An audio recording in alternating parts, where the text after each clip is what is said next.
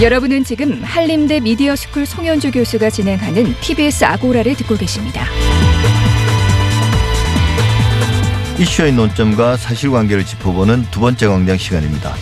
기획재정부가 주식 양도세 관련 대주주 기준을 10억 원에서 3억 원으로 낮추는 세법 시행령 개정안을 준비 중인데요. 비판과 반발이 거셉니다.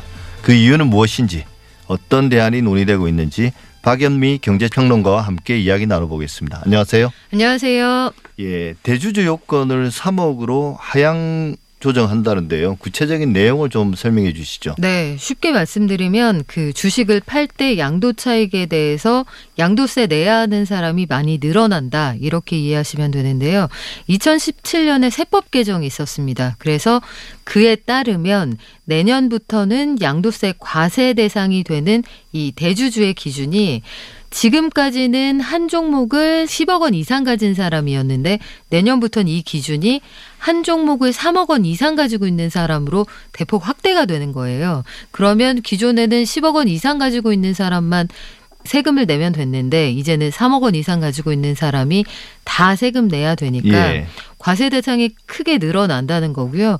올해 12월 28일을 기준으로 해서 특정 종목을 3억 원 이상 가지고 있는 사람은 내년 4월부터 양도 차익의 규모에 따라서 적게는 22%, 많게는 33%까지 세금을 내게 됩니다. 예, 일단 좀 디테일한 것들은 뭐 또 말씀 나누고요. 네. 먼저 이게 그럼 예정돼 있었던 건가요? 그렇죠. 3년 전부터 준비를 해서 이제 순차적으로 해온 거고 사실 대주주라고 얘기했던 그러니까 이 사람들은 기존에도 양도소득세를 계속 내왔는데 최초에 25억 원이었던 게 2018년에는 15억 원으로 또 그 줄어들게 되고요. 예. 또 올해부터는 10억 원이 되고요. 내년부터는 3억 원이 되니까 과세 당국의 어떤 입장은 순차적으로 세금 내는 대주주의 기준을 좀 깐깐하게 가져가겠다는 입장은 꾸준히 밝혀온 셈이고요. 예. 2017년에 결정이 됐으니까 사실 기획재정부는 원래 하기로 했던 거고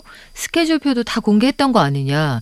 왜 갑자기 뒤집자고 하느냐. 뭐 이런 주장입니다. 예, 사실 그 대주주란 말이 좀 걸리는 것 같습니다. 그러니까 과세 대상이 늘어나는 건데요. 근데 대주주라고 하면 지금 시대에 시가 뭐 시총을 생각해 보면 네. 뭐 어떤 기업의 삼성전자라든지 뭐 현대자동차나 혹은 이제 뭐 셀트리온 같은 그런 네. 바이오 기업들 생각해 보면 3억 원 어치의 주식을 가지고 있다고 해서 그걸 대주주란 말이 좀 가당치는 않지 않습니까? 그래서 그 간판하고 과세 세목이 안 어울린다는 지적이 그래서 나오는데요. 지금 우리나라 시가총액이 2천조 원 정도 됩니다. 그러면 이 가운데에서 3억 원을 가지고 있다고 해서 이게 대주주라고 할 수 있는 것이냐. 그러니까 사실은 대주주라는 게 경영상에 어떤 영향을 미칠 수 있을 정도로 주식을 좀 많이 보유하고 있는 사람이기 때문에 당초의 과세 계획도 그 뭐 친인척, 직계 좀비소까지 다 합쳐서 예. 과세한다 이런 얘기가 나왔던 거잖아요. 경영권과 걸려 있는 그렇죠. 문제니까요. 그 예. 흔히 일일 드라마 같은데 보시면 뭐 나 이 정책 반대세 하면서 주총장에 문 예. 팍 열고 들어가는 그런 사람들을 대주주라고 생각했는데 이 과세 안에 따르면 3억 원 정도 가지고 있는 사람들이 다 세금을 낸다고 하니까 요즘 같이 증시가 끌어오르는 때에는 불만들이 나올 수가 있는 거죠. 예. 그럼 실제로 그런 그 늘어나는 대주주로 인정받는 네. 정부에 정부가 인정해 주는 거잖아요. 그런 사람이 몇 명이나 됩니까 이제? 네, 말씀하신 것처럼 3억 원 이상 가지고 있는 사람이 지금 9만 명 정도, 전체 개미의 0.36% 정도 됩니다. 그러니까 공인 대주주 개미가 0.36% 정도 된다는 건데 만약에 올해 기준으로 10억 원을 유지한다 그러면 이게 9분의 1 수준인 만 명으로 줄어듭니다. 예. 방금 말씀하신 것처럼 개미라고 하죠. 네. 그런 개인 투자자들이 이제 우려하는데요. 그리고 반발하고 있는데 실제 한 종목에 3억 원 이상 가진 사람들이 아까 말씀하신 네. 것처럼 지금처럼 이제 누구나 다 주식 투자를 하는 상황에서 비율이 많지는 않지 않습니까? 그럼에도 불구하고 직접 대상자가 아닌데도 반발하는 사람이 많은 이유는 뭔가요? 이 증시에서 도미노 현상이 나타날까봐 걱정을 하는 건데 만약에 대주주 요건을 내가 피해가기 위해서 3억 원 이상 가지고 있는 사람들이 뭐 나는 2억 9천만 원에 맞춰서 해를 넘기겠다 하면 예. 연말에 초과분들이 시장에 나올 거 아니에요. 예. 이렇게 될 경우에는 시장에 단일 종목에 어떤 물량이 쏟아져 나온다 하면 증시에 부담이 되겠죠. 예. 그러면 전반적으로 지수가 하락할 수 있습니다. 예. 그러면 내가 주식을 한 주 들고 있든 열 주 들고 있든 이 사람들이 시장에 주식을 내다 파는 게 나의 주식 평가에게도 영향을 미치기 때문에 나한테 세금 걷어간다고 한 거 아닌데도 한두 주 가지고 있는 사람들도 아, 난 이 정책 반대세 이렇게 나오는 거죠. 시장에 매물이 많이 나온다는 그렇죠. 네. 말씀이시죠. 그러니까 기존의 대주주 요건을 피하기 위해서 9억 9천만 원치 주식을 가지고 있던 사람이 이제 2억 9천만 원으로 낮춰야 되는 거니까 실제로는 7억 원의 주식을 팔 수 있는 거 아니에요. 어, 이게 이제 2018년에서 올해까지 기준 10억 원이면 그렇고요. 예. 만약에 이게 내년부터 3억 원으로 내려오게 된다 하면 올해 이제 갖다 팔고 내년 4월에 과세를 하게 될 경우에는 내가 뭐 3억 5천만 원어치 들고 있다 하면 주식의 좀 등락폭을 고려해서 나는 한 1억 원 정도 내다 팔았다가 예. 1월에 개장하면 다시 사야지 이럴 수 있잖아요. 예. 그러면 그 짧은 기간 동안에 주가가 흔들릴 수 있다 이렇게 예. 주장을 하는 거고요. 실제로 앞서 말씀드린 것처럼 대주주 범위가 좁아질 때 실제로 개인들이 이 세금을 회피할 목적 등을 담아서 단기간에 좀 많이 내다 판 사례가 있었어요. 이게 예. 작년 연말에 나타난 현상인데 2018년에 세법이 개정이 되면서 10억 원에서 10억 원으로 이게 조정이 됩니다. 그래서 작년 연말에 개인이 7년 4개월 만에 최대 금액인 3조 8천 300억 원 가량을 연말에 집중적으로 매도를 해요. 예. 이건 아마도 세금을 피해가기 위한 어떤 그 합법적인 탈피 수단이다. 뭐 이렇게 분석할 여지가 있는 거죠. 예, 그 개인들이 이렇게 내놓는 연말에 내놓는 네. 주식을 또 외인과 기관들이 사들인다고 그런 말들이 있던데 그건 뭐 사실인가요? 글쎄 뭐 싸게 내놓으면 이걸 기관이나 그 뭐 연기금 등이 받아뒀다가 차익을 실현하고 팔 수도 있겠죠. 충분히 그럴 수 있는 상황이고 기획재정부도 그래서 그쪽에서 받아줄 거라 증시가 뭐 크게 흔들리진 않을 거다 이렇게 얘기를 예. 하는데 실질적으로 과세가 됨으로써 그 과세 대상이 늘거나 주가가 하락할 영향이 있다는 이 과학적인 근거하고 증시에 내가 새로 뛰어들었는데 혹시 손해를 볼지도 모른다는 막연한 불안감이 예. 교차하면서 이 정책에 대한 반대 여론이 높아지는 것 예, 같습니다. 근데 그 반대 여론이 높고 네. 이제 여야 모두 좀 반대하는 입장인데 기획재정부는 대단히 완고하단 말이에요 음, 입장이 그 네. 가장 큰 이유는 뭡니까? 일단은 이게 그 한두 번 시도해서 갑자기 나온 정책이 아니라 2017년부터 얘기가 끝났으니까 스케줄을 그때부터 정리해 온 거 아니냐. 예, 투자자들도 그거 모르고 증시에 들어온 게 아니다라는 입장이에요. 정책의 일관성을 지키겠다는 거고 아마 그 뒷단에서 좀 속내를 들여다보자면 홍남기 부총리가 그동안 추진해 온 정책들, 그동안 단언했던 말들이 뒤집힌 게 상당히 많았단 말이죠. 그러면 이 조직을 끌고 가는 경제 수장 입장에서 조직 안에서 영이 안 선다는 실질적인 예. 문제도 있을 겁니다. 이런 것들을 통해서 존재감을 좀 확인시키고 싶은 그런 입장도 있을 텐데 쉽게 말씀드리면 개미 투자자들 하나하나가 다 유권자잖아요. 예. 그런데 내년에 큰 정치 이벤트들이 있고 재보궐 선거를 앞두고 있는 상황이라 여야 어느 쪽도 이게 달갑지가 않단 말이죠.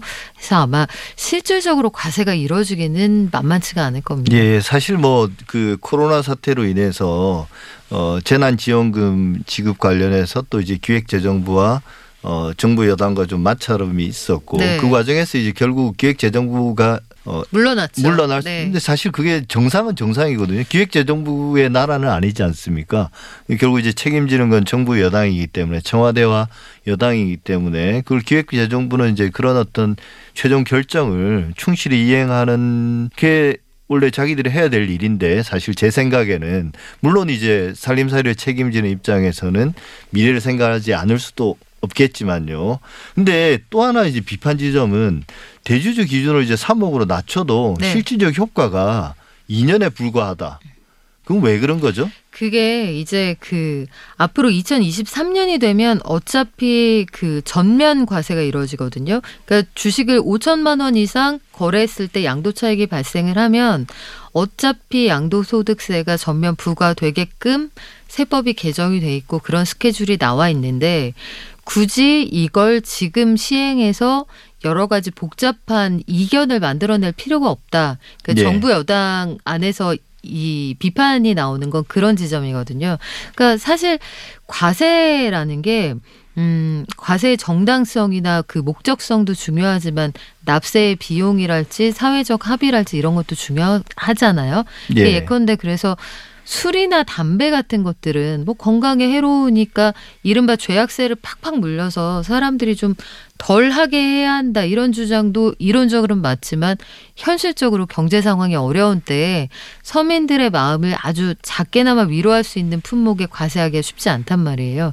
그러니까 이번에도 이런 그 철학적인 고민과 과세의 형평성, 정책 일관성 이런 것들이 좀 부딪히는 이슈가 되는 거죠. 예. 그러니까 뭐 이게 앞으로 쭉 계속 그 3억이라는 기준이 뭐 최소한 한 5년, 10년 가는 게 아니라 결국 2년 뒤에는 다 어, 양도세를 부과하게 돼 있는데 네. 굳이 뭐 서둘러서 또 이런 반대 여론도 심하고 잡음이 심한데 괜한 어떤 잡음을 만든다는 생각은 좀 들더라고요. 근데 이런 그 아까도 이제 말씀하셨지만 이제 외국인과 외국인 투자자와 또 기관 투자자는 여기 해당되지 않는데요. 결국 이제 주식시장에서 우리가 흔히 말하는 개미라고 이야기하는 개인 투자자들이 기관 투자자나 외국인 투자자와 뭔가 차별받는다. 그 중요한 사안 중에 하나가 또 공매도라는 게 있지 않습니까? 네. 이거 한번 이야기해 보면 지난 3월에 주가가 이제 폭락하면서 결국 금융위가 반년간 한시적으로 어 공매도를 금지시켰다가 그게 이제 9월 15일에 어 다시 허용될 예정이었는데 6개월 연장했지 않습니까? 네. 어, 개인 투자자들이 이참에 아예 그냥 공매도를 완전히 금지시키자 이런 주장을 하는 경우도 있는데 이제 공매라는 게 뭐고 음. 또 이제 이런 제도가 또 나름의 순기능이 있, 있기 때문에 이런 제도를 만들어낸 거 아니겠습니까? 네. 좀 설명을 좀 부탁드릴게요. 어, 공매도의 공짜가 빌 공짜예요. 예. 그러니까 없는 주식을 꿔서 미리 판 다음에 이 주가가 떨어지면 난 주식으로 갚으면 되니까 오늘 만 원 하던 거 두 개를 꺼서 내가 팔았다 하면은 2만 원을 벌었잖아요. 예. 그런데 만약에 내가 내일 모레까지 가보니까 한 주가가 5천 원까지 떨어졌더라. 그러면 두 개 사서 주식으로 갚으면 나는 자본금 한 푼 안 들이고 물론 예. 거래세는 있습니다만 그 만 원이란 소득이 생기는 거잖아요. 그러니까 주가가 하락하는데 베팅을 함으로써 남의 주식을 꺼서 팔고 그 떨어진 주가로 싼 주식을 사서 주, 주식으로 갚는 거 그게 공매도인데 사실 시장에서 외국인하고 기관 투자자 말고 개인이 이 시장에 뛰어들기는 상당히 어렵게 돼 있습니다. 그러니까 제도적으로는 차입이 예. 가능하게끔 되어 있으나 금리도 상당히 비싸게 받고요. 예. 개인은 이 공매도 시장에 사실상 참여하기 어려운 상황이라 증시가 추세적으로 하락하는데 기관이나 외국인들이 하락 쪽에 완전히 베팅을 하고 있다. 그리고 막 자기들 걸 내다 판다. 이러면 전체적으로 물타기가 될 거 아니에요. 예. 본인들의 이익에 부합하니까요. 그러면 개인들은 그냥 앉아서 당하는 셈이 되는 거예요. 해서 그동안 공매도 금지가 필요하다 이런 주장이 나왔는데 말씀하신 것처럼 순기능이 없는 건 아닙니다. 최근 들어서는 수소 트럭을 만든다고 해서 제2의 테슬라다 했던 니콜라라는 미국 회사가 있어요. 예. 그 회사가 차를 한 대도 만들지 않은 차 회사인데 이거 좀 사기인 것 같다라는 보고서가 나오고 공매도에 걸었던 사람들이 상당히 돈을 벌었거든요. 예. 그러니까 증시에서 해당 주가의 어떤 적정선을 찾아가는 길잡이 역할을 한다는 점, 지나친 거품을 제거한다는 측면에서는 순기능도 가지고 있으나 한국 시장에서는 굉장히 개인에게 불리하게 돼 있다. 이렇게 정리할 수 그러니까 있습니다. 공매도의 순기능이 분명히 있지만 네. 이게 이제 그렇다라면 그런 순기능이 모든 투자자에게 적용될 수 있어야 되는데 그렇죠. 우리나라 같은 경우는 그게 외국인과 기관 투자자에게만 음, 그런 어떤 순기능을 네. 이 혜택이 돌아갈 수 있는 그런 어떤 차별이 이루어지고 있다는 게 문제라는 말씀이신데요. 그래서 이제 금융감독원이 또 나름의 어떤 대안을 내놓고 있다고 하는데 어떤 내용입니까? 네, 1년 전에도 얘기가 나왔었는데 윤석헌 금감원장이 그 홍콩식 공매도 방식을 한번 도입해 보는 것도 좋겠다라고 예. 얘기를 했거든요.